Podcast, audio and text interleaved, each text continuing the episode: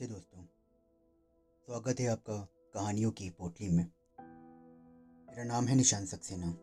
मैं सुनाता हूँ कहानियाँ।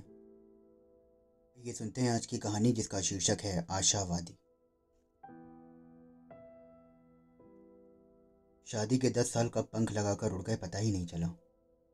डांट रूपी गर्मा गर्म नाश्ते का पहला अनुभव ग्यारहवीं साल में हुआ था। मेरे पतिदेव ने नई नौकरी ज्वाइन की थी। जिसमें अक्सर बाहर टूर पर जाना पड़ता था। मेरा मन जब बचपन से ही जल्दी घबराने वाला है। को घर पहुँचने में जरा सी भी देर हो जाती तो मन तरह तरह की आशंकाओं से गिरने लगता। घबराहट बढ़ जाती। मेरे पति इसे मेरा फोबिया समझते थे, इसलिए वो इस बात का बहुत ध्यान भी रखते थे। कुछ महीने पहले पति को बीस दिनों के लिए चेन्नई जाना पड़ा। मेरे मन का रिमोट कंट्रोल तो इनके साथ ही चला गया। बस सकुशल पहुँच जाएँ और अपना हालचाल बता दें, इसी बेताबी में फ़ोन की घंटी का इंतज़ार होने लगा। और हर बार निराशा ही हाथ लगती। पहला, दूसरा और तीसरा दिन बीत गया। चौथे दिन मेरे सब्र का बाँध टूटा। उल्टे सीधे ख्याल मन में आने लगे। घबराकर मैंने दिल्ली ऑफ़िस में बॉस से इनके बारे में जानना चाहा। बॉस ने तुरंत फैक्स से चेन्नई मैसेज भेज दिया। मेरे पति उस समय मीटिंग में थे। खैर, उन्होंने बॉस की खैरियत को खैरियत की खबर दे दी। बॉस ने मुझे बताया, तब जाकर मैंने कहीं चैन की सांस ली।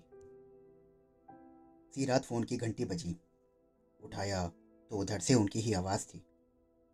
बोले हाँ मैं बोल रहा हूँ। बारह तारीख को पहुँच रहा हूँ। इतना कहकर उन्होंने फ़ोन रख दिया। बेरुखी पर मन ही मन फैसला किया कि आने दो। लेकिन इनके आते ही अचानक धमाका हुआ। तुमने मेरे बॉस को क्यों फ़ोन किया था? तुम्हारे कारण मुझे क्या क्या झेलना पड़ा पता है?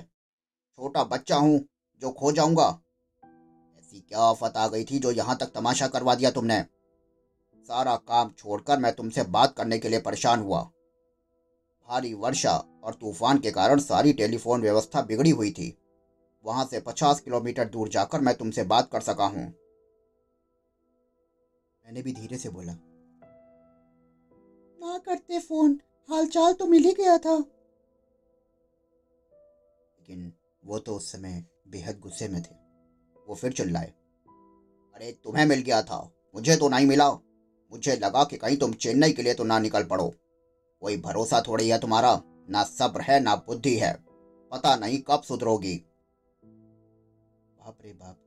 पहली बार इनका गुस्सा चौदहवें आसमान पर देख मम्मी की सीख याद आ गई कि जब पतिदेव गुस्से में हो तो मुँह पर ताला डाल लो। हाँ मन रोमांचित हो रहा था और कहाँ सारा श्रृंगार रसी भयानक रस में बदल गया। लो, रखो इसे। पैकेट ज़ोर से पकड़, पटकते हुए ये दूसरे कमरे में जा लेटे। खोला तो उसमें सिल्क की दो साड़ियाँ थी। शाद भरा मन हल्का होकर रात मुगलानी से भर गया। ये साड़ी मेरे प्यार की अनमोल मोहर थी। मैंने उनके पास जाकर इनसे कहा कि, सॉरी, मेरे कारण बहुत परेशानी उठानी पड़ी। अब ऐसा दोबारा कभी नहीं होगा। देर बाद इन्होंने प्यार से समझाया, देखो, आशावादी बनो। ज़िंदगी में घटना दुर्घटना से डर कर तो काम नहीं चल सकता। अपने आप को व्यस्त रखो। इस गर्मा गर्म डांट और सीख के बाद मुझमें काफ़ी बदलाव आ गया। इस समय भी मेरे पति टूर पर हैं। मेरे मन में कोई घबराहट नहीं है और मैंने खुद को व्यस्त भी रखा हुआ है। दोस्तों, अभी आप सुन रहे थे कहानी आशावादी। आशा करता हूँ कि आपको यह लघु कथा बहुत पसंद आई होगी। मैं फिर मिलता हूँ आपसे नई कहानी के साथ। तब तक हमारे साथ जुड़े रहें। हमारे चैनल को फॉलो करें और सब्सक्राइब करें। और आपको ये कहानियाँ कैसी लग रही हैं, हमें ज़रूर बताएँ। हमें बताने के लिए हमारे डिस्क्रिप्शन बॉक्स में मेल आईडी और इंस्टा आईडी दी हुई है। फिर मिलता हूँ आपसे नई कहानी के साथ। शुक्रिया।